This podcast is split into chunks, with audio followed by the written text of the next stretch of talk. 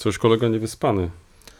No, bo długo wczoraj jechaliśmy i człowiek się nie wyspał. No widzisz. I jeszcze wpis na blog zdążyłem No. A dokąd ty jechałeś? Do domu. A, do domu wracałeś, no tak. No, już kolega tyle jechał, że nie pamięta. No niestety, ja już zapomniałem o No wszystkim. właśnie. Dwóch historyków, jeden mikrofon. Jeden mikrofon? Dwóch historyków? No nie, ale to znowuż mi wszedłeś w paradę. No tak zazwyczaj się dzieje. Profesor Krzysztof Równiewicz. Profesor Przemysław Wiszewski. Próbujemy nagrywać to, co nas ciekawi, to, co nas kręci, ale zawsze w kontekście historii. No niestety, takie już mamy, że tylko o historii, chociaż czy zawsze na poważnie? No nie zawsze, a przede wszystkim historia to cały świat. To nie tylko to, co minęło, ale też to, co jest teraz. Chcemy pokazać, że w historii można poznawać się w różny sposób. Zdecydowanie w różny sposób i nawet można się nią bawić. Państwo wszyscy widzą, że się uśmiechamy, więc my się też bawimy nieźle. Bardzo dobrze. Dwóch Liczymy historyków, jeden mikrofon. Jeden mikrofon? Dwóch historyków. To ciągniemy wątek jazdy? Może z chwilę możemy, nie? A potem Tak, wrócimy pewnie do tak. tego, no. nie? Pewnie myślę, że to można zrobić. No to skąd kolego wróciłeś? Albo skąd wróciliśmy? Bo to chyba musimy w liczbie mnogiej powiedzieć. Z, z takiej długiej wracaliśmy wycieczki. Wycieczki. O, o właśnie, nie, umówmy się, to nie była wycieczka, to była podróż studyjna. Podróż studyjna, Tak, bardzo podróż poważna, studyjna, ze tak. studentami, jak sama Tak, nazwa wskazuje. Tak.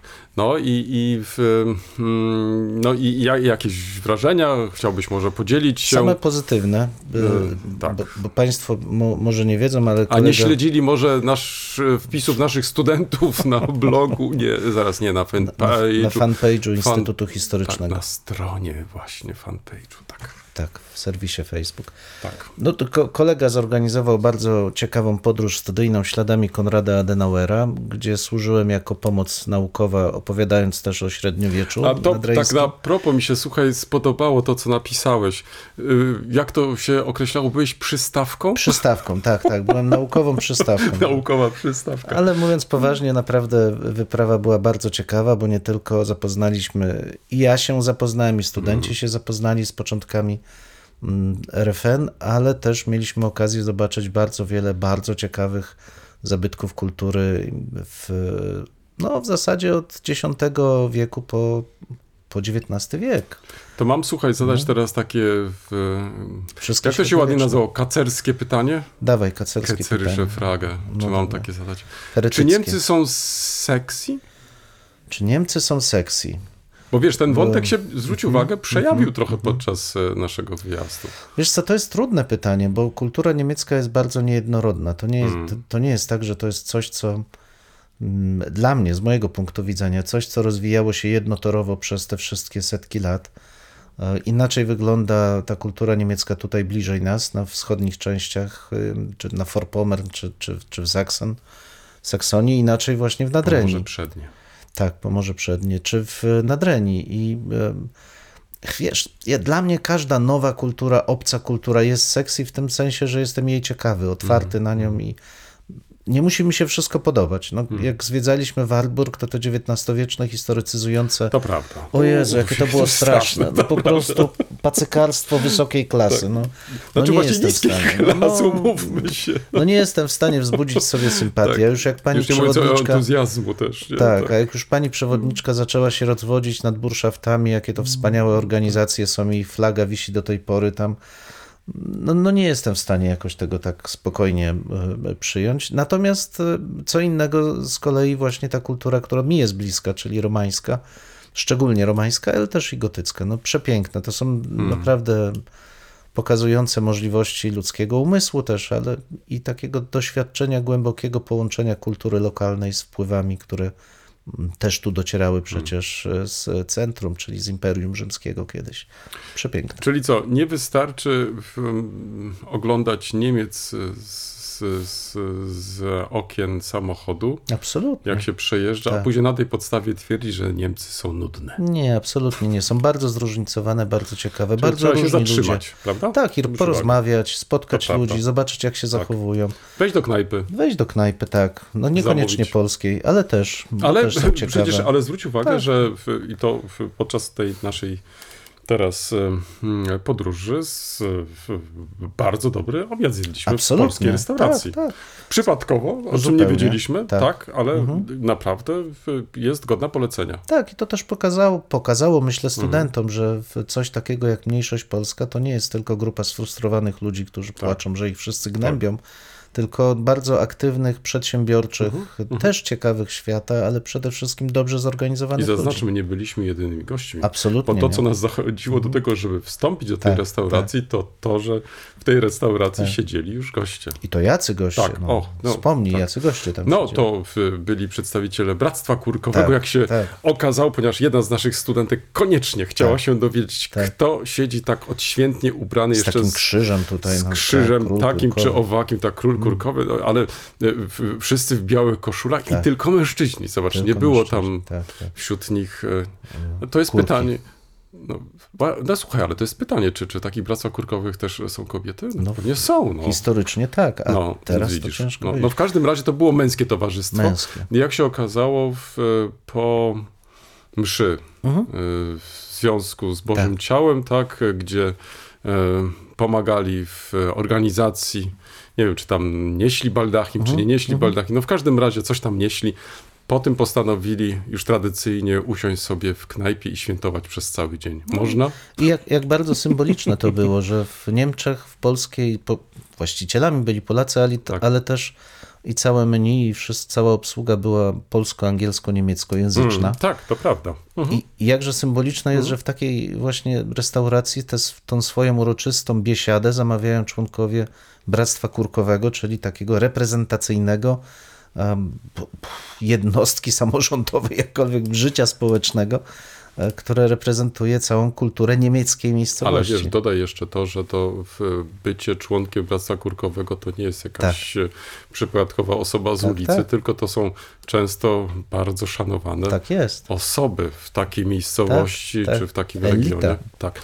No i jeszcze jeżeli dodamy do tego, że e, to Bractwo Kurkowe powstało w XVI wieku. Tak jest. No, popatrz, i w polskiej restauracji Mhm. zjedli obiad. I nie ma problemu. Tak, to jest ma. właśnie to, co No. jest piękne w, no, w wielu częściach Niemiec, bo przecież są różne Niemcy, ale Mhm. w wielu częściach Niemiec ta otwartość mimo wszystko jest ogromna i, i to mnie naprawdę bardzo cieszyło. To teraz tak, e, ponieważ e, nie możemy dawać reklam, Nie możemy dawać E, reklam. Ale możemy odesłać do sprawozdania studentów. Tak. Na Mhm. stronie w, Instytutu Historycznego, Tak jest. na stronie facebookowej. Tam to sprawozdanie jest. Plus podaliśmy, czy studenci podali, mm, także i adres tej restauracji. Tak E, jest. Co najwyżej możemy podać, że niedaleko no, jednego z tych takich romantycznych miejsc e, Mhm. w tej części Niemiec nad Reni, Drachenfels. No i zamku Drachenburg, który też wyglądał jak Nie, nie, Disneyland. po, po, po, po, po, pominijmy to, Pomińmy bo, to, tak, tak, bo, bo kto Ale zna kto też lubi- no, Neuschwanstein, Tak, wiesz, to lubi, tak, to tak. e, tutaj faktycznie w, w Nadreni znajdzie także No, i, oczywiście. no, hmm, także i taki zamek. Dzwonimy. Kolego, nowinki, staronowinki. Y, Nowinki, starowinki też między innymi z podróży. Y, A wiesz, tak sobie pomyślałem przez chwilę, hmm, my tydzień temu nic nie nagraliśmy. No mieliśmy nagrać No w trakcie, ale nam nie wyszło, bo Tak, za tak. późno wracaliśmy z Tak, wycieczki. za późno, a później nam się już nie chciało chyba, nie? No bardzo nam się A już poza tym chciało. studenci nas wyciągali cały czas na rozmowę. Były bardzo miłe rozmowy, tak, zdecydowanie. tak, Ale wracając do Tak, nowinek Już starowinek. zadzwoniliśmy, tak. Tak, tak. Marielach zwiedzaliśmy między innymi to, to opactwo i przed przepiękną romańską bazyliką znajduje się raj, a w tym raju znajduje się diabeł. Tak. I co może dziwić, skąd takie mm, skojarzenia, ale rzeczywiście przed wejściem do zachodniej części tej świątyni znajduje się taki mm, swoisty, e, swoiste atrium, przedsionek, krużganek, jakkolwiek byśmy to nazwali, mm, niewielkich dość rozmiarów, e, czworokątny, z którym, do którego prowadzi brama, E, a w tej bramie został przedstawiony taki specyficzny stwór. Rzeczywiście wygląda em, ciekawie, jak skrzyżowanie krasnala z jeżem. E, No, nawet mówi się, że tam jest to tak straszne, że podnosi włosy. Ja nie wiem, komu to mogłoby włosy podnieść, ale rzeczywiście. A może trzeba było odczytać, wiesz, ten napis, który No on tak, tam, to, no, to, to jest inna rzecz, ale To Ta- dopiero wtedy. Ta, ta rzeźba z XII wieku rzeczywiście ma pokazywać diabła, który spisuje ludzkie grzechy. I on faktycznie tam skrobie, peccata, jest to wyraźnie napisane w takiej księdze. No i ta jakby lewa część jest przeciwwagą prawej części tego wejścia do tego raju, czyli miejsce z jednej strony, gdzie pokazane jest ta część rajska po prawej stronie, no ale po drugiej stronie ta część ludzka, taka diabelska właśnie, tam gdzie grzechy się popełnia. No a diabeł cały czas e, czuwa i konsekwentnie e, możemy poobserwować te czyny ludzkie, grzechy, które są przez człowieka popełniane, ale cały czas z tą nadzieją, że wstępując do tego paradizjum mamy szansę na jakby smazanie, a przynajmniej próbę podjęcia takiego wysiłku, żeby jednak te nasze działania były, były lepsze. Chyba nie do końca to miało się jednak, jednak miał ten rzeźbiarz przekonanie, że to się udaje, bo już potem idąc dalej, na sam koniec, prawie przed wejściem do świątyni, dalej mamy przedstawienia no takich powiedzmy niekoniecznie czystych zachowań e, ludzkich. Możemy się tylko zastanawiać, czy ten grzech w człowieku ukryty, zdaniem autora tego programu, no cały czas w nim jest, cały czas jest bardzo silny i trzeba no, nieziemskiej mocy, żeby z tego e, stanu nieczystości człowiek mógł przejść do stanu błogosławionego. No, ale takie to jest paradizjum. Ale wiesz, co mnie zaskoczyło w, w, w tym takim e, ukazaniu, tym rzeźbiarskim, tych różnych, różnych naszych e, e, słabości i tak dalej. Jak to kapitalnie przetrwało przez wieki. Tak. Wiesz, to znaczy, no, wydawałoby się, że w którymś momencie no, można było to zniszczyć. No przecież w końcu epoki się zmieniały. A tu proszę, to uwypuklenie tych naszych grzechów. I pamiętaj, człowieku, nie Tak, grzesz. tak, to, wiesz, to było stare, stare, cały czas jakoś tam towarzyszyło i patrz, nikt tego nie usunął. No. No, w tradycji chrześcijańskiej jest to cały czas obecne. Zwróć uwagę, że właściwie cała ta moralność, etyka protestancka z jednej strony mm, teoretycznie mówi o tym, że liczą, liczą się nie tylko, nawet nie tyle uczynki, co wolna wola Boga, który w jakimś sensie kieruje człowiekiem, a, a to ten los człowieka jest wyznaczony też jego zachowaniem. Jest to dość pokrętne dla mnie, no ale jest. No ale w każdym razie w, nawet w, tej, w tym zakresie te uczynki czy czyny ludzkie mają ogromne znaczenie. No a sam klasztor przez właściwie do początku XIX wieku był cały czas w rękach benedyktynów. Oni nie mieli powodów, żeby tego e, usuwać. Potem ten krótki okres świeckości, znowu przychodzą jezuici, a po jezuitach znowu benedyktyni, więc fakt, że też e, klasztor był oddalony od głównych ośrodków, Tak, tak, tak, to, to też, spowodowało, e, że nie było takiej presji, żeby modernizować, barokizować, a więc usuwać to wszystko, co... A poza tym wszystkim diabeł zawsze się przydaje jako straszak. No i Tak. przydał się. No, tutaj no, niestety ja w żaden sposób nie mogę nawiązać do tego, co przed chwilą powiedziałeś. Do bo- diabła nie możesz nawiązać? Dziwię Chyba, się. że będziemy, chyba, że będziemy e, postrzegać e, w komunizmie e, O, diabła wcielonego. Diabelskie nasienie, tak. Otóż e, w tych dniach będziemy obchodzili 70. rocznicę mm, wybuchu Powstania Ludowego w NRD. Zwracam na tą datę uwagę, ponieważ kiedy w, obchodziliśmy 60. rocznicę, to w Polsce praktycznie ta data przeszła bez echa. Y, Często jest też tak, że to właśnie w centrum mm, naszego zainteresowania przede wszystkim koncentrujemy się na wydarzeniach polskich, na polskich ym, wystąpieniach, na polskich powstaniach, na próbach odzyskania przez Polskę niepodległości po 1945 roku. Natomiast zapominamy często, że podobne powstania wybuchały może nie tak spektakularnie jak na przykład y, w Polsce, w innych krajach i to mm, to pokazuje tylko, jak e, mm, nieczęsto albo rzadko staramy się e, szukać p- pewnych podobieństw, pewnych różnic, ale traktować przede wszystkim tę problematykę e, jako mm, całościowy zryw, jako, jako wspólny zryw przeciwko narzuconej władzy lub też e, przeciwko tej nieludzkiej e, władzy. Dlatego też wydaje mi się, że rzeczą ciekawą i ważną jest e, przypominać e, o tym powstaniu, ale także i o innych powstaniach.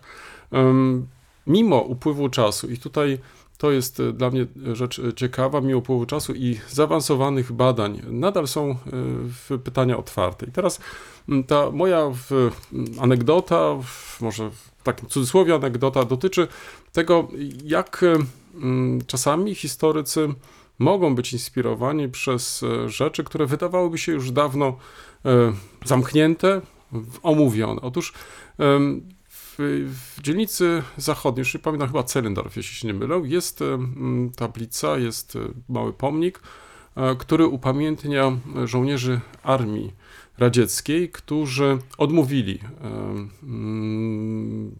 udziału e, w tym powstaniu. E, nawet tam mowa jest o tym, że od, odmówili też e, wykonania rozkazów i tak dalej, i tak dalej. No i za to zostali straceni. Otóż jeden z moich kolegów historyków, Ilko Sasza Kowalczuk,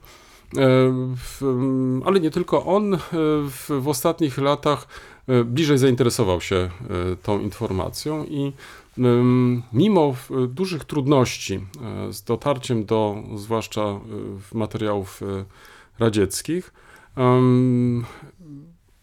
i ponawianych prób, nie udało się praktycznie do dzisiaj udowodnić, że faktycznie tak było. To znaczy, że podczas tego powstania, które, tylko przypomnę, zostało zdławione przez oddziały armii radzieckiej, że właśnie w trakcie tego powstania dochodziło właśnie do też takich Mm, mm, sytuacji po stronie, można powiedzieć, armii radzieckiej, gdzie może solidaryzowanie to za dużo, ale w każdym razie na przykład odmawiano z jakichś tam powodów e, e, wykonywania rozkazów. Więc to tylko pokazuje, że mimo upływu lat, mimo dziesięcioleci e, są pytania, które nadal nie są w żaden sposób rozstrzygnięte. Ponadto Warto jest czasami także mm, zwracając uwagę na już dawno e, ustalone fakty, na dawno ustalone rzeczy, e, zadawać pytania, czy faktycznie tak było, czy na przykład nie kierowano się odsłaniając taką tablicę, na przykład względami propagandowymi, bo to pokazywało, że no nie wszyscy ludzie są może po prostu źli, że jednak także i w tym totalitarnym systemie są osoby, które zachowały jakiś tam margines tego człowieczeństwa, no i właśnie w momencie, kiedy i pod wrażeniem E, protestujących ludzi decydowali się na e, nie wykonywanie tych właśnie rozkazów, które im e, dawano. Więc myślę, że, że to jest taka też ciekawa konstatacja, ale też takie trochę wezwanie do tego, żeby zajmując się oczywistymi, oczywistymi rzeczami, no i myślę, że takie rocznicowe wydarzenia są do tego dobrą okazją, ażeby nie tylko mm, przypomnieć takie wydarzenia, ale też może zastanowić się, czy faktycznie mm, nie y, z punktu widzenia naszej wiedzy, także dostępu do takich czy innych materiałów, nie warto też po prostu y, na nowo postawić pytania, jak takie wydarzenia doszły do skutku, jakie były powody. Na przykład jednym z takich elementów do dzisiaj bardzo w, kontrowersyjnych jest to, czy co było tak naprawdę w, w, w, przyczyną wybuchu tego powstania. Mówi się tutaj o e, wycofaniu e, się z wcześniejszych decyzji dotyczących podniesienia norm i tak dalej, i tak dalej. Ale co ciekawe, i tutaj znów e, przywołam mojego kolegę Ilko Kowalczuka, który reprezentuje trochę inny sposób patrzenia i myślenia, mianowicie mm, to skoncentrowanie na Berlinie po 1953 roku, po upadku powstania, także te zdjęcia, które obiegły przede wszystkim z Berlina, mogłyby o tym, e, mogłyby na to zwracać uwagę. Natomiast e, on od wielu lat e, forsuje inną tezę i tu przyłącza się coraz więcej historyków, że było to ogólnoniemieckie powstanie, mhm. ale wiedza na temat, jak wyglądało to powstanie w innych miejscowościach, mhm. już była ograniczona, ponieważ mhm. możliwość przekazywania zdjęć, filmów praktycznie nie istniała. Tak więc były, przynajmniej tak jak on uważa i pozostali historycy dzisiaj, część z nich przynajmniej, że y, trudno jest ograniczyć tylko do y, wydarzeń berlińskich, że tylko trudno mówić o powstaniu robotniczym, jak to przez wiele dziesiątków lat twierdzono, że trzeba po prostu, mając na uwadze że tego powstania doszło w ponad 700 różnych miejscowościach NRD w sposób bardziej zróżnicowany, także mówić o przyczynach wybuchu tego powstania.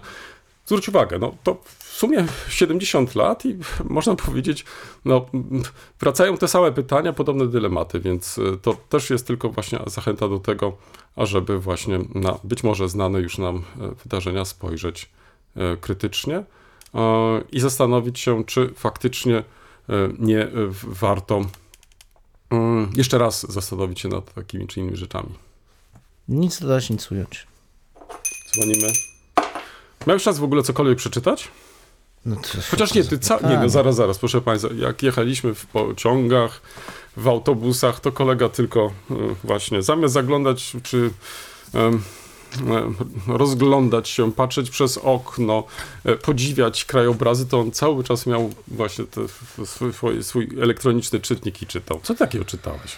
O, właśnie za chwilę się Akurat w papierze czytałem w pociągu tą książkę, ale nie wziąłem jej dzisiaj, bo już jest tak po, pokreślona, że nie chciałem jej tu narażać na dalsze. Ale w każdym razie Anna Agnieszka Dryblak, Piastowskie Fundacje Klasztorów Żeńskich w Polsce XIII wieku między recepcją obcych wzorców, a tworzeniem oryginalnego modelu. To jest pokłosie pracy doktorskiej pisanej pod kierunkiem profesora Romana mm, Michałowskiego. Też y, profesor Pac brał udział jako promotor pomocniczy.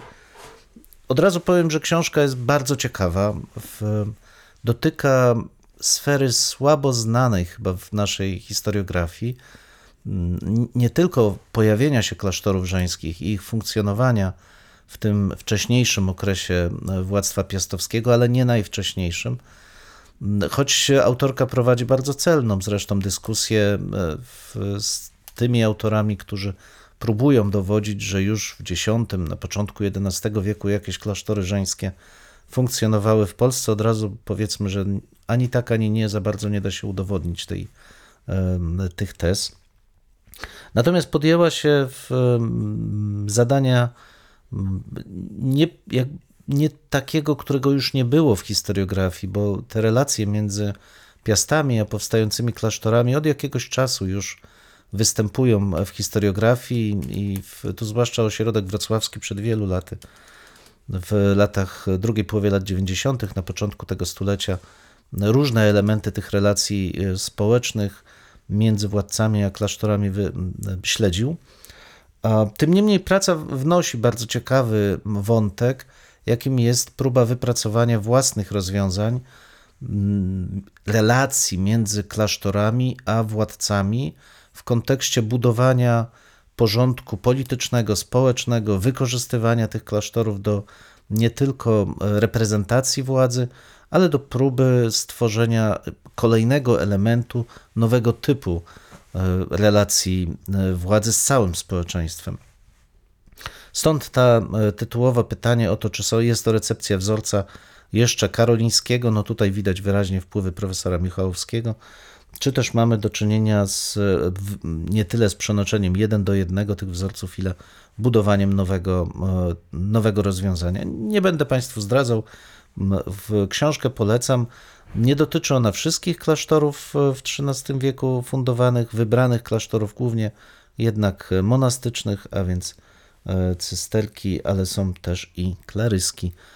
Można sobie poczytać od Śląska poprzez Wielkopolskę i Małopolskę, odświeżyć trochę wiedzę o funkcjonowaniu społeczności e, żeńskich, co wydaje się też dość e, ważne ze względu na pewne stereotypizację pozycji mniszek w tym społeczeństwie jako tych kobiet zbędnych, które się oddaje do klasztoru. Zresztą ta teza już dawno powinna odejść do lamusa, ale z, właściwie nie wiadomo z jakiego powodu trzyma się uparcie w takim powszechnym e, wyobrażeniu. To jest jedna rzecz.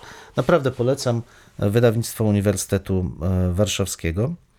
A druga rzecz popularyzująca z kolei historię, specyficzna, bo w, na po, z finansów, jak rozumiem, naszego Ministerstwa Kultury chyba została, została zainicjowana portal My Razem Net, Mhm. um, Mi Razom też, bo to jest e, podwójno, dwujęzyczny, tak należałoby powiedzieć, polsko-ukraińska e, strona, która prezentuje, e, już patrzę, raz, dwa, trzy, cz- no chyba osiem takich krótkich gawęd poświęconych, jak to nazwali autorzy, poświęconych, e, poświęconych e, historii relacji polsko-ukraińskich w ciągu ostatniego um, tysiąclecia.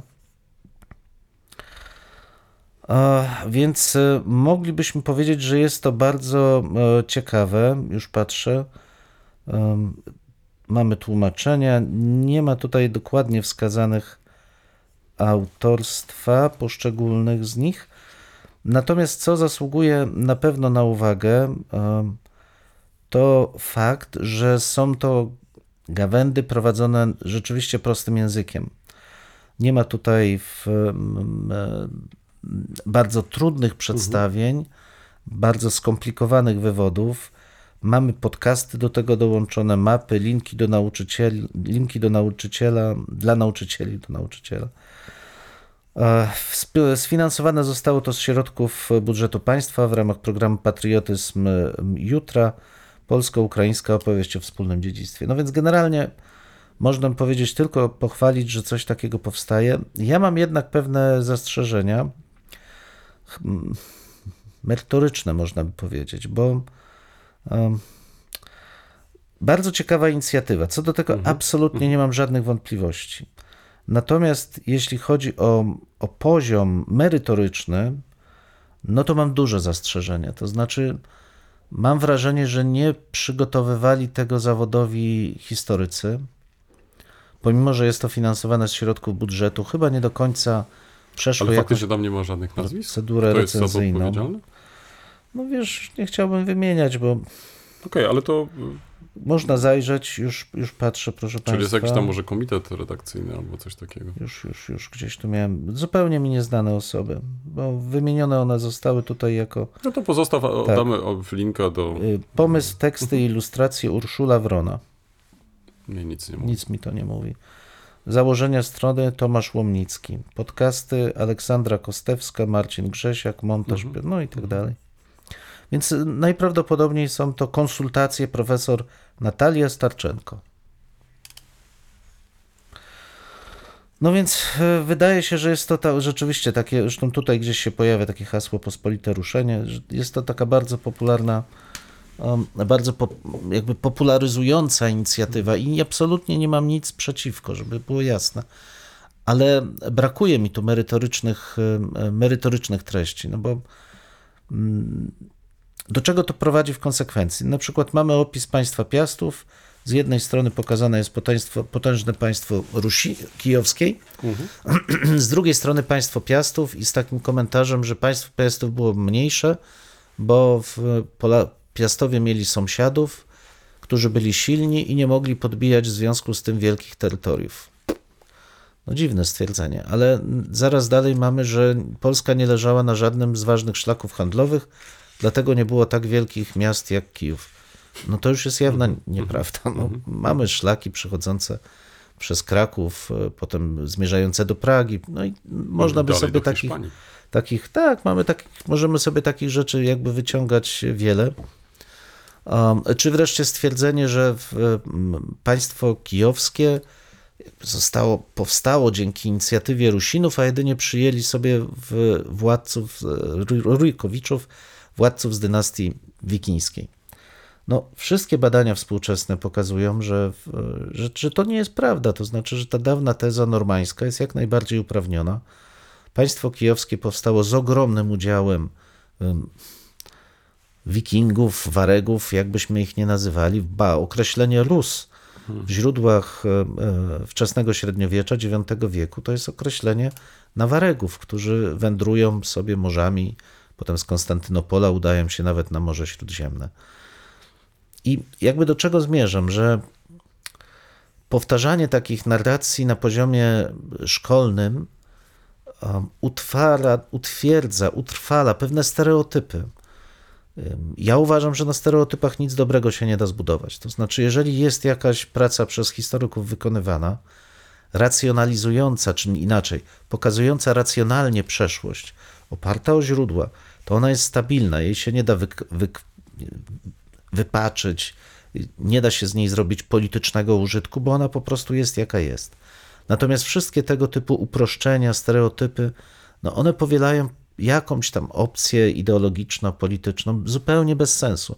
Porozumienia na tym zbudować się nie da, bo za chwilę ktoś to zakwestionuje, powie, że to są kłamstwa, że tak być nie może i zacznie się klasyczna, no taka zideologizowana wojna, zupełnie bez potrzeby. Oba państwa rzeczywiście długo ze sobą współpracowały. Czy Ukraina współczesna jest potomkiem Rusi Kijowskiej?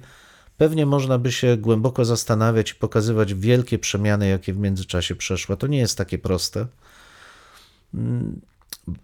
Ale powiedz, ale to oznacza, że tak jak, e, jeśli dobrze rozumiem, że masz e, tam podaną tą taką gotową wiedzę na tacy, czy też na przykład jest tak. ta możliwość jednak zapoznania się z, bo to, o czym ty teraz mówisz, mhm. to raczej jest to taki apel o protokół rozbieżności, to znaczy, mhm. że mm, mówiąc na przykład o takim czy innym problemie, pokazujemy, że on budzi nadal spore kontrowersje, ale mhm. nie przedstawiamy jednej wersji tego mhm. problemu, tylko przedstawiamy różne zdania na ten temat. I teraz pozostawiamy na przykład nauczycielowi czy też uczniowi możliwość zastanowienia się, którą na przykład z tych opcji by wybrał, która najbardziej go przekonuje, bo wydaje mi się, że to byłoby najcenniejsze w tym, bo mhm. tak jak w, w, wcześniej wspomniałem, no, Dzisiaj prowadzimy e, kolejne badania, e, można powiedzieć, dotyczące tematów, które hmm, wydawałoby się już dawno znane, że, że są czymś oczywistym, ale właśnie, tak jak powiedziałeś, właśnie, że część z nich jest być może związana z takimi fałszywymi wyobrażeniami, wręcz nawet stereotypami, że na przykład ta nasza wiedza jest powielana od dziesięcioleci, a niekoniecznie musi być na najnowszym stanie, czy, czy reprezentująca najnowszy, albo odzwierciedlająca najnowszy stan badań. Wiesz, ja, żeby było jasne, to jest portal z założenia mm. kierowany do dzieci, tam do 10 roku życia, tu są komiksy. Czyli to musi być bardzo uproszczone. To musi przekaz. być bardzo tak. uproszczone. Ja, ja tutaj mm, mm. Co do tego nie mam żadnych wątpliwości. Nawet bym się zastanawiał, czy nie jest nazbyt skomplikowany ten język, choć rzeczywiście widać, że, że tutaj się starano zrobić z tego taką prostą wersję. Tylko prosta to nie znaczy prostacka, to znaczy brakuje mi tego przekonania wśród popularyzatorów i to tutaj widać, że warto sięgnąć po najnowszy stan badań. Tak. Tam nawet nie musi być protokołu rozbieżności, bo pewne rzeczy są oczywiste, zaakceptowane, funkcjonujące w nauce już mhm. od co najmniej dwóch dekad. I nie ma potrzeby jakby wyważania tutaj otwartych drzwi. Natomiast odwoływanie się do schematów rodem gdzieś tam z lat 60. czy 70., no to już nie to, jest na miejscu. To tak, i to powoduje, że, że ten przekaz, jego wartość staje się dyskusyjna, bo łatwo podważyć. Chyba, że dajesz na przykład y, te fragmenty w, y, opracowań z lat, tak jak tak, wspomniałeś, 60., tak, 70., tak żeby tym samym pokazać, jak pisano kiedyś, ale no to tak. nie jest ta grupa docelowa. O to właśnie no. chodzi, nie? Więc tak.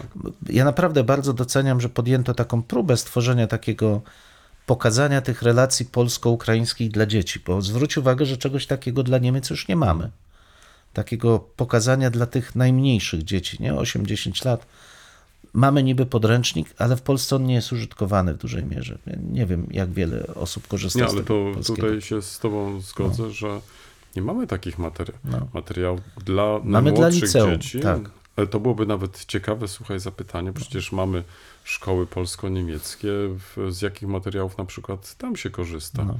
Ale póki co ja nie miałem czegoś no. podobnego w rękach, więc tym bardziej jest to cenna tak, inicjatywa. Absolutnie, dlatego mhm. mówię, nie, nie chcę tutaj e, wyjść na takiego krytykanta, któremu nic się nie podoba.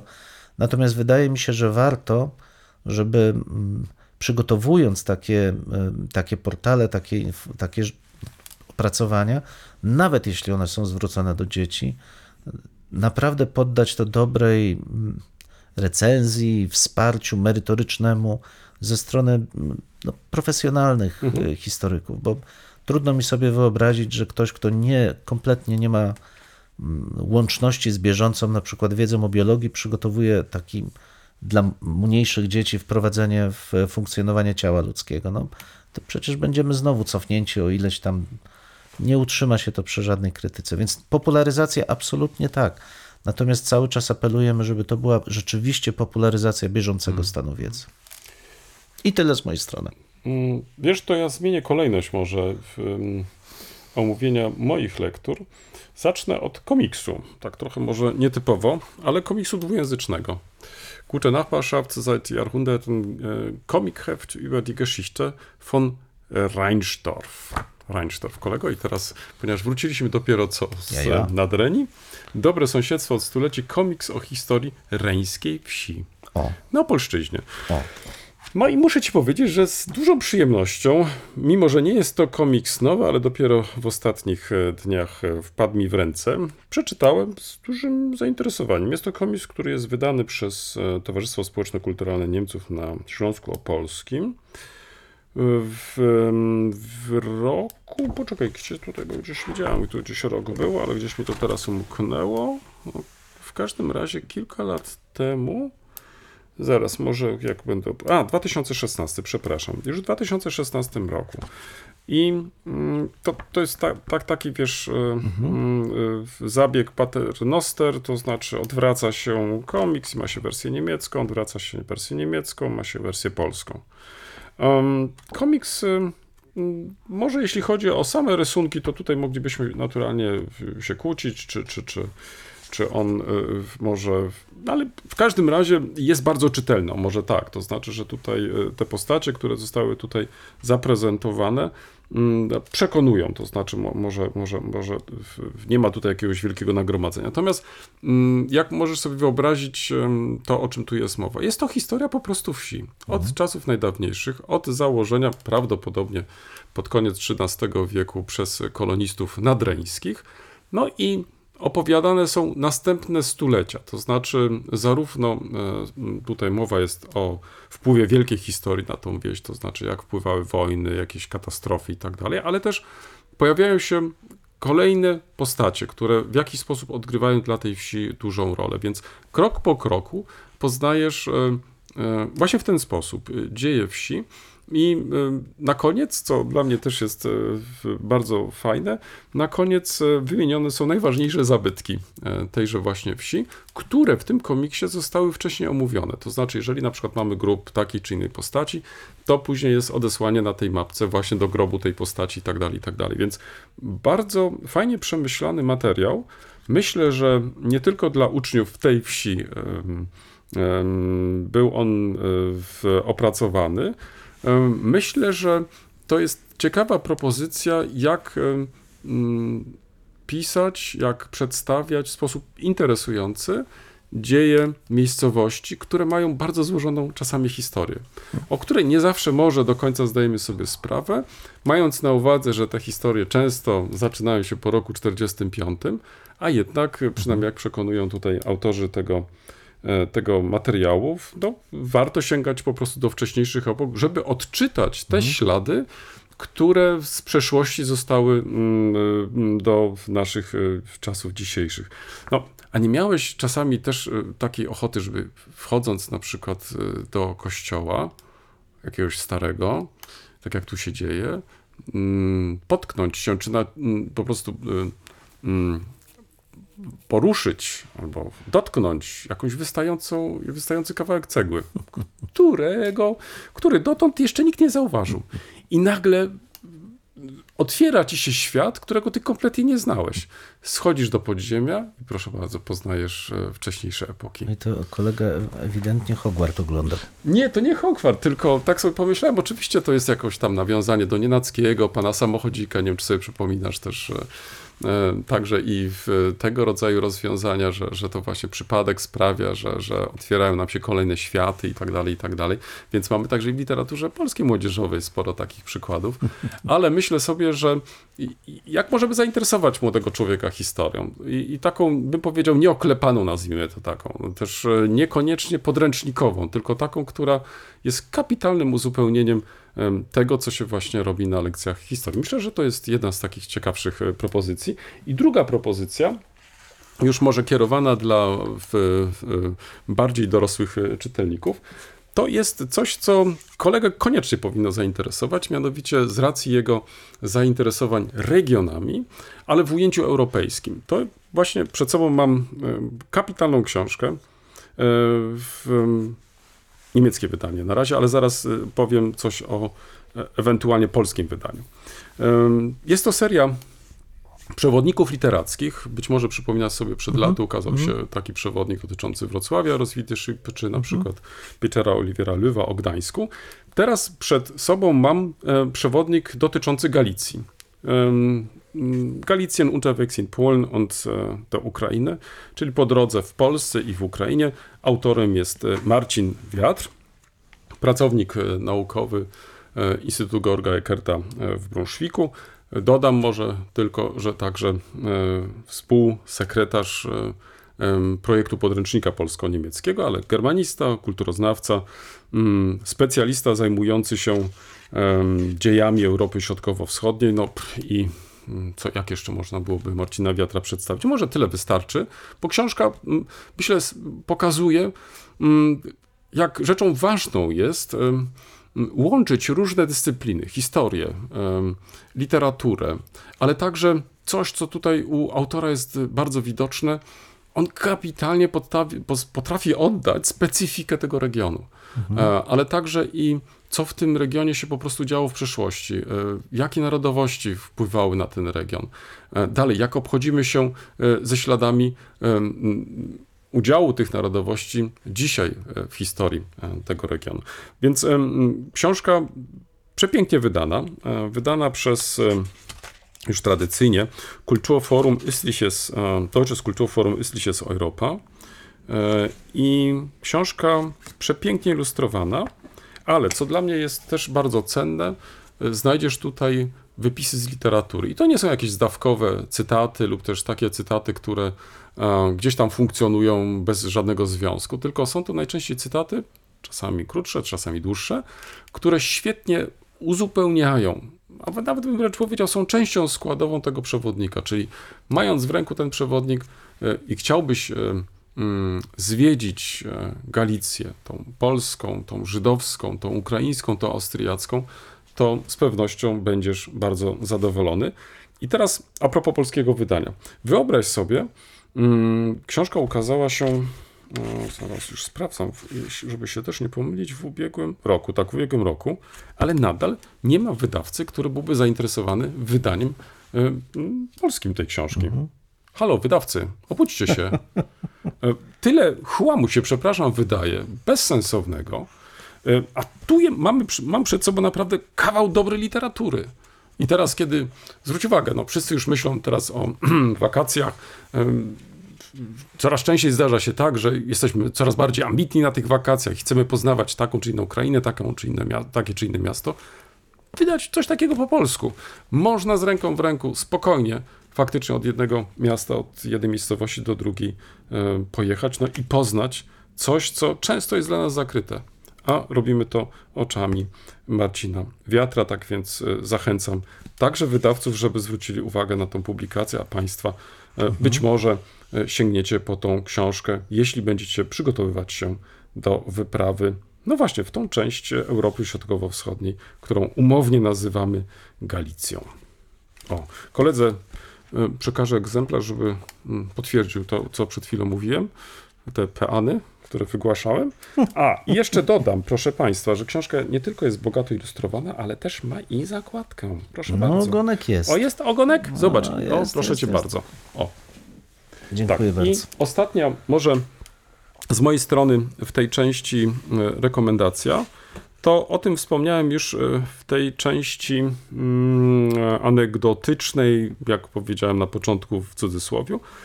Wysłuchałem bardzo ciekawego e, podcastu z udziałem doktora Ilko Saszy Kowalczuka, który opowiada nie tylko o swojej drodze, jako drodze, jako, swego, jako przyszłego historyka zajmującego się e, dziejami już nieistniejącego państwa e, NRD. Ona jest bardzo frapująca i wszystkim polecam tą część, ale przede wszystkim e, w, przedstawia przyczyny wybuchu powstania czerwcowego w NRD, przebieg tego powstania, ale także i E, zastanawia się, jaka jest nasza dzisiejsza pamięć o tym powstaniu. Generalnie w Niemczech, ale myślę, że jest to też dobra okazja dla nas, ażeby się zastanowić, no, jak pamięta się to powstanie także i u nas. E, także odsyłam do tego bardzo ciekawego e, podcastu. Jest to podcast, który mm, ma taki wspólny tytuł Historia Europy, czyli w ramach tego właśnie cyklu ten podcast został mm, stworzony. I tych z Państwa, którzy może nie znają języka niemieckiego, bo podcast jest po niemiecku, e, odsyłam z kolei do książki e, Saszy Ilko Kowalczuka, którą wydaliśmy, już mówię wydaliśmy, bo to nasze centrum wydało przed e, kilku, przed kilku laty. Ha, popatrz, to wydaliśmy w, w 2013 roku, czyli w 60. rocznicę wybuchu e, tego właśnie powstania. E, Książka, mm, która w, Niemczech stała się bestsellerem, ukazała się w takiej prestiżowej serii um, wydawnictwa e, Beka, miniaturowej. Z tych też powodów, biorąc pod uwagę inne książki tego autora, które są obszerne, które są grube i, i ciężkie, to ta faktycznie mm, myślę, że zwłaszcza dla polskiego czytelnika daje bardzo dobry wgląd do e, tej problematyki. I teraz, e, 17 czerwca 1953 roku, historia powstania, bo pod takim tytułem się ta książka ukazała, przetłumaczyła Anna Wziątek. Um, jeszcze raz autor Ilko Sasza Kowalczuk. Tak więc y, tych z Państwa, którzy interesują się tą problematyką, odsyłam, jeśli nie do podcastu, to przynajmniej sięgnijcie Państwo do tej właśnie wspomnianej przeze mnie przed chwilą publikacji Saszy Ilko Kowalczuka. Dzwonimy? Dzwonimy.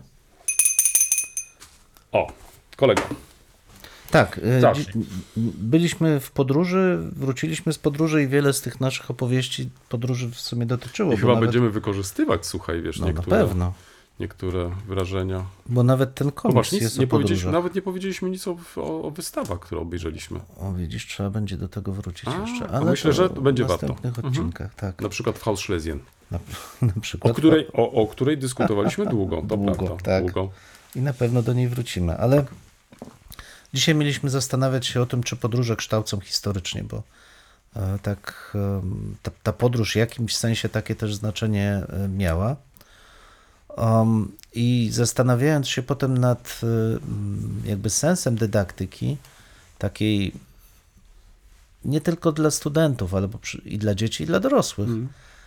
wydaje mi się, że taką podstawową korzyścią jest nie tyle przekazanie nowych faktów, choć oczywiście to jest forma komentarza pozwalającego zrozumieć tę sytuację, ile znalezienie się w obcym miejscu.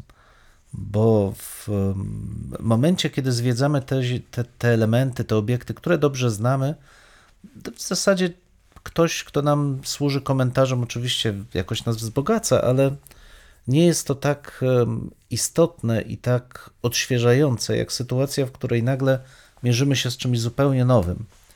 I w tym momencie wiele od nas zależy, czy jesteśmy otwarci, czy jesteśmy zamknięci, przerażeni, boimy się, nie chcemy się z tym e, zmierzyć.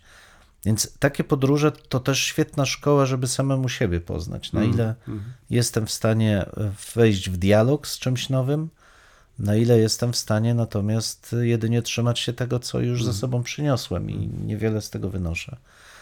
Ja jestem bardzo zadowolony z e, tego, w jaki sposób nasi studenci odnieśli się do tej celów tej wizyty studyjnej, ale zastanawiam się też, na ile nie byłoby wskazanym, żeby tego typu wizyty u naszych sąsiadów, zwłaszcza, były elementem kształcenia, przynajmniej na studiach.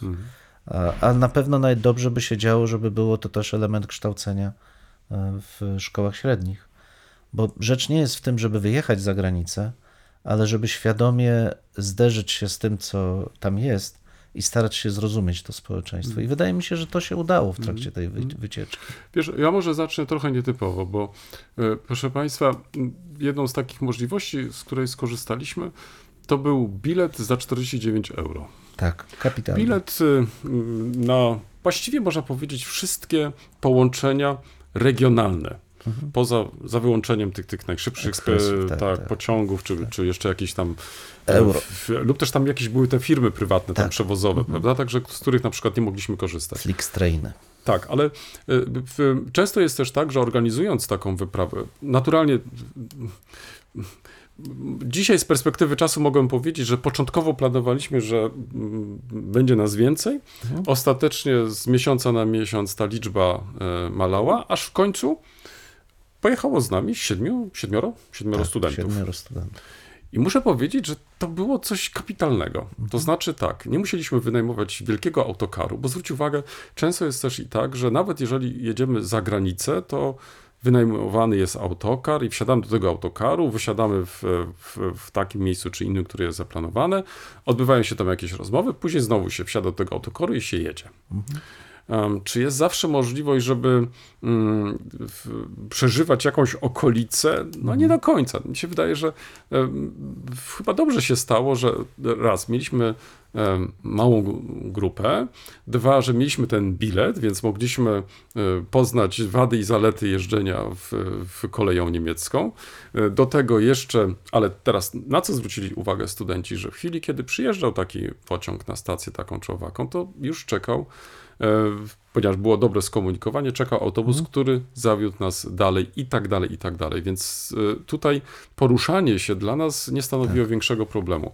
Więc myślę, że to pozwalało nam też, nawet czekając na, na połączenie, żeby rozejrzeć się, żeby popatrzeć, żeby mhm. pooglądać. Mnie się wydaje, że e, ta konfrontacja wręcz z tym obcym, o, którym, o której ty przed chwilą mówiłeś, no, jest ogromną wartością. Mhm. To znaczy, bo y, to nie jest też tak, że czujemy się gdzieś obco, bo przecież nikt z nas nie był tam y, osobno. To znaczy, to była grupa, to były różne osoby, które zwracały na, raz na to, inne na tamto, pytały się, dopytywały, robiły postrzeżenia.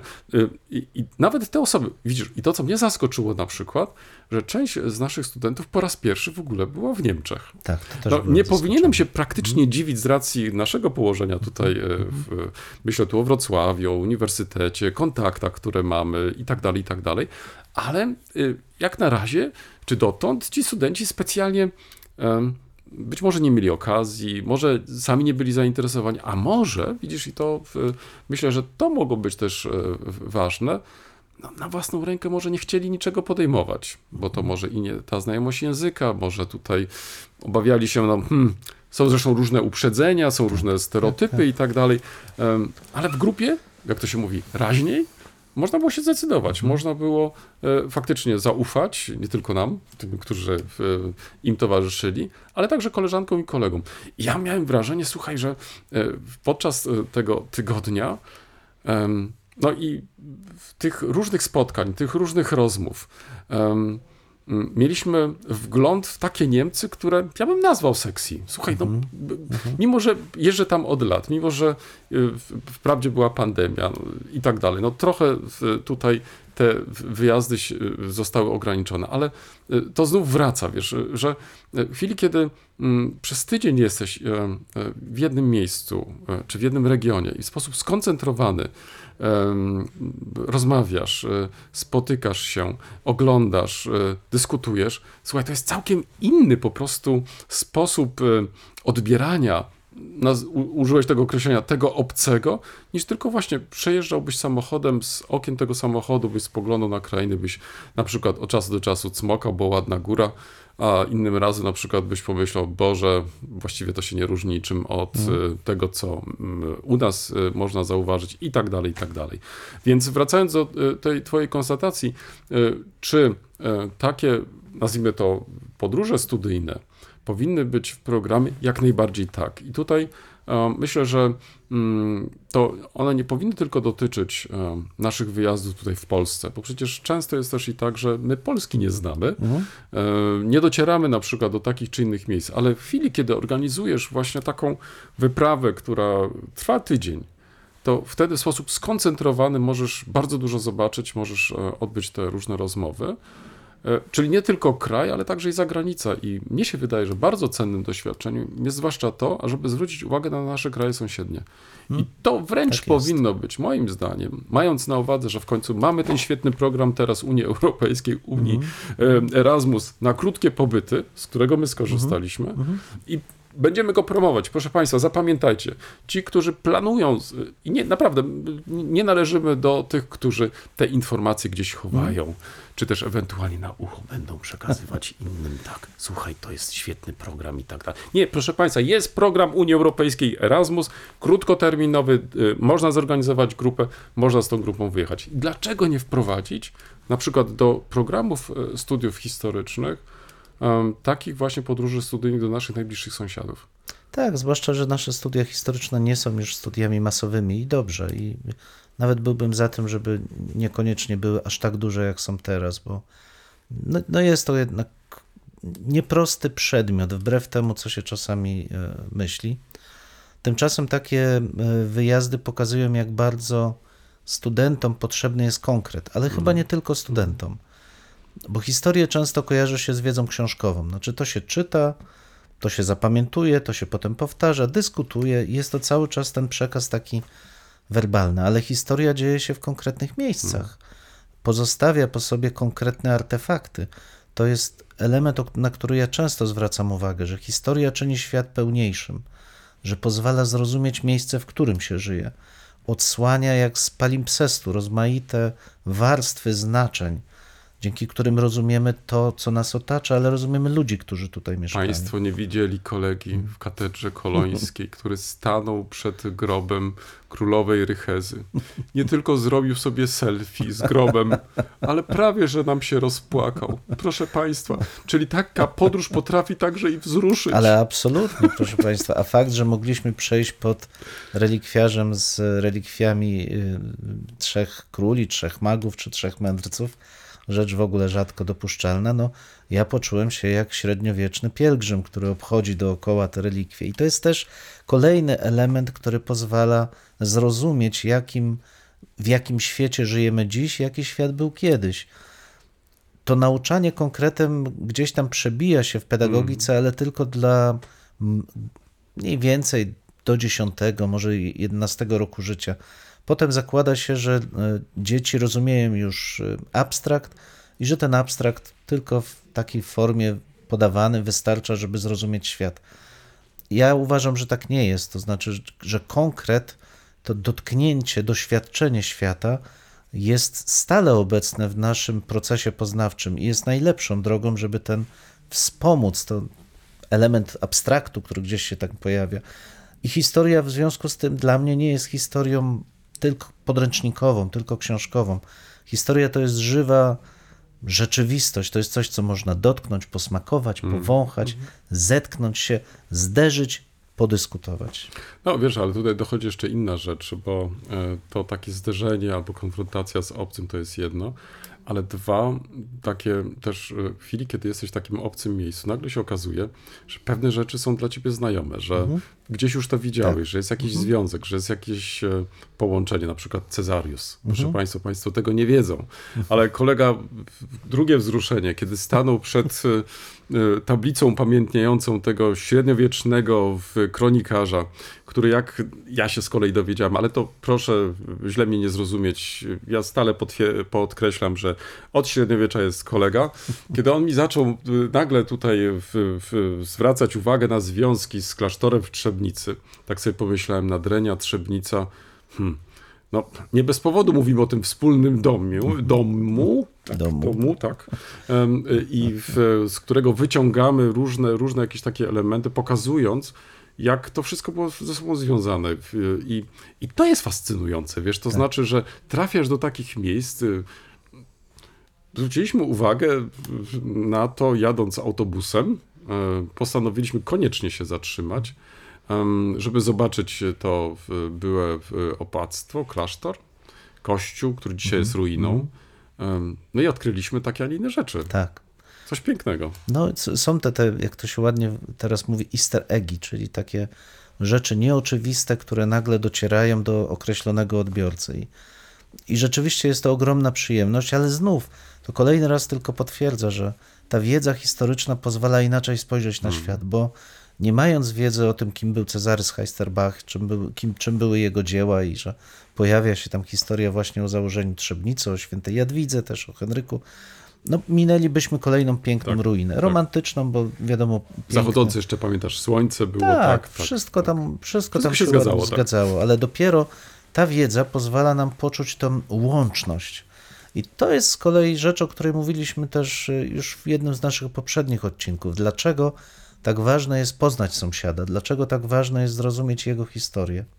Ano dlatego, że wtedy jesteśmy razem.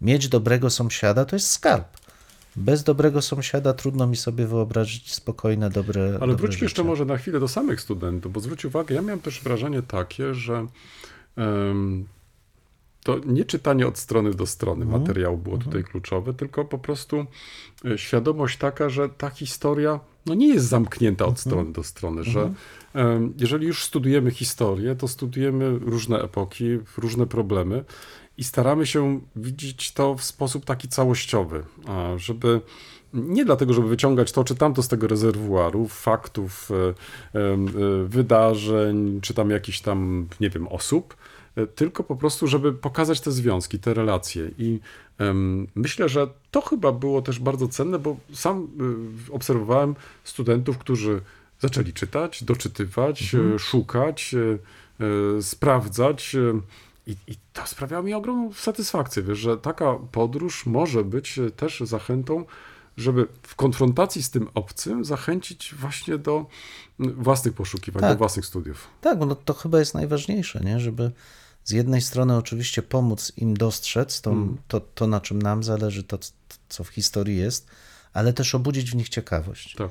Zresztą ja mówię, z ogromną satysfakcją widziałem, że ta ciekawość w nich jest. I Słuchaj, no byliśmy przecież w końcu tak. w bibliotece Mhm. e, Maria Lach, no w, to trzeba było poobserwować też takie maślane oczy naszych studentów, którzy zachwyceni Mhm. byli tym przepięknym em, rozwiązaniem, no tak to nazwę, bo to przecież e, te, w, no, od razu porównania były z, z Harry Potterem, tak? Tak, E, tak, właśnie tak. tak z biblioteką starą tutaj właśnie z tymi różnymi e, przejściami między piętrami i tak dalej, no te tysiące książek, które tam były wystawione, coś e, no, niezapomnianego. to też jest kolejne zresztą, kolejna zaleta takich podróży, że one pozwalają zrozumieć teksty kultury nieoczywiste. Tak. Bo przecież to, co jest odtwarzane w tej popularnej literaturze, jest tak naprawdę przekształceniem kulturowych śladów, które są obecne. I dopiero jak się już ma tą wiedzę, to można lepiej zrozumieć, czemu ten autor w tak konkretny sposób opisywał ten wyobrażony świat. Wiesz, mam nawet teraz taki pomysł, bo e, przyszło mi teraz to do głowy. E, jak e, e, szliśmy tym korytarzem w kierunku e, drzwi, praktycznie nikt z nas chyba za bardzo nie potrafi sobie wyobrazić, co nas czeka. I nagle te drzwi się otwarły i zobaczyliśmy świat, który no, powalił nas praktycznie, nie? Tysiące książek, tysiące, tak jak wspomniałem, regałów, e, tysiące tych różnych przejść, takich czy owakich. I później historia, które ty też dopowiedziałeś w kontekście zakonu i e, w tych części zamkniętych e, w zakonie, do których zwykły śmiertelnik wprawdzie nie miał wejścia, ale były też wyjątki. Właśnie wspomniany przez nasz kanclerz Adenauer. No, znów jest to na pewno kolejny element, który można wpleść w taką wycieczkę. No. A Czechy aż zapraszają do Tak. bibliotek klasztornych, żeby zobaczyć, jak te barokowe zwłaszcza. No, ale tu można, można wiele takich miejsc znaleźć, które. Ale wiesz, ja myślałem bardziej o tym, że e, widzimy tak naprawdę zwykłe drzwi, prawda, przed Mhm. którymi stajemy. I teraz mm, musimy e, może doprowadzić do takiej sytuacji, że chcemy te drzwi otworzyć. I Tak. wtedy, kiedy otwieramy te drzwi, pojawia się przed nami no, całkiem inny świat, w innych kolorach. Dokładnie tak. No i to jest ogromna korzyść z podróży, bo pomyślałem sobie też o tych podróżach historycznych, bo przecież to nie jest Nic nowego. fenomen, nie jest to nic nowego. Oczywiście na inną skalę były organizowane w innych celach, ale przecież tak samo wyglądały pielgrzymki. Ten, ten, to samo było zderzenie z jednej strony róż, różnych, a z drugiej strony tożsamych kulturowych e, formacji, które ci ludzie przekraczali. No bo wyobraźmy sobie pielgrzymkę z Polski do Santiago de Compostela w średniowieczu, czy ze Śląska. To jest przecież przejście wszystkich możliwych form kultury przez całą Europę. No i ci ludzie wracali, opowiadali, tworzyli je wspólność tej naszej Europy. Więc jeżeli dziś myślimy o tych wycieczkach, to nie tylko pod kątem turystycznym, żeby wpaść, zobaczyć, zrobić zdjęcie, Tak. ale Ale też, to żeby... można zrobić, wtedy zrobić na własną rękę. Dokładnie. Poza tym, no, chcieć zobaczyć, w internecie można wszystko zobaczyć, już nie ma potrzeby Mm, nawet się ruszać. Ale dopiero taki realny wyjazd pokazuje nam, jak głębokim przeżyciem może być takie wspólne spotkanie dwóch kultur. I to jest ogromna wartość i tego żadne przeczytanie książki nie zastąpi. Więc dotykajcie, wąchajcie, smakujcie, podróżujcie i pamiętajcie, że historia nie jest tylko książkowa. W tym miejscu stawiamy kropkę lub też jak to woli kropkę nad i. No, mamy nadzieję, że to nie jest koniec, że to jest początek Waszych dyskusji. Mam nadzieję, że Was zaciekawiliśmy. Prosimy o komentowanie naszych zmagań z historią. Poniżej zdjęcia jest wystarczająco dużo miejsca. I pamiętajcie, nie regulujcie odbiorników. No, my naprawdę tak brzmimy. E, tak, chociaż być może czasami e, może trzeba ściszyć. No może czasami ten nasz rekord by się przydało wyciąć nawet. Dwóch historyków, Jeden mikrofon, jeden mikrofon. dwóch historyków. Dziękujemy. Dziękujemy.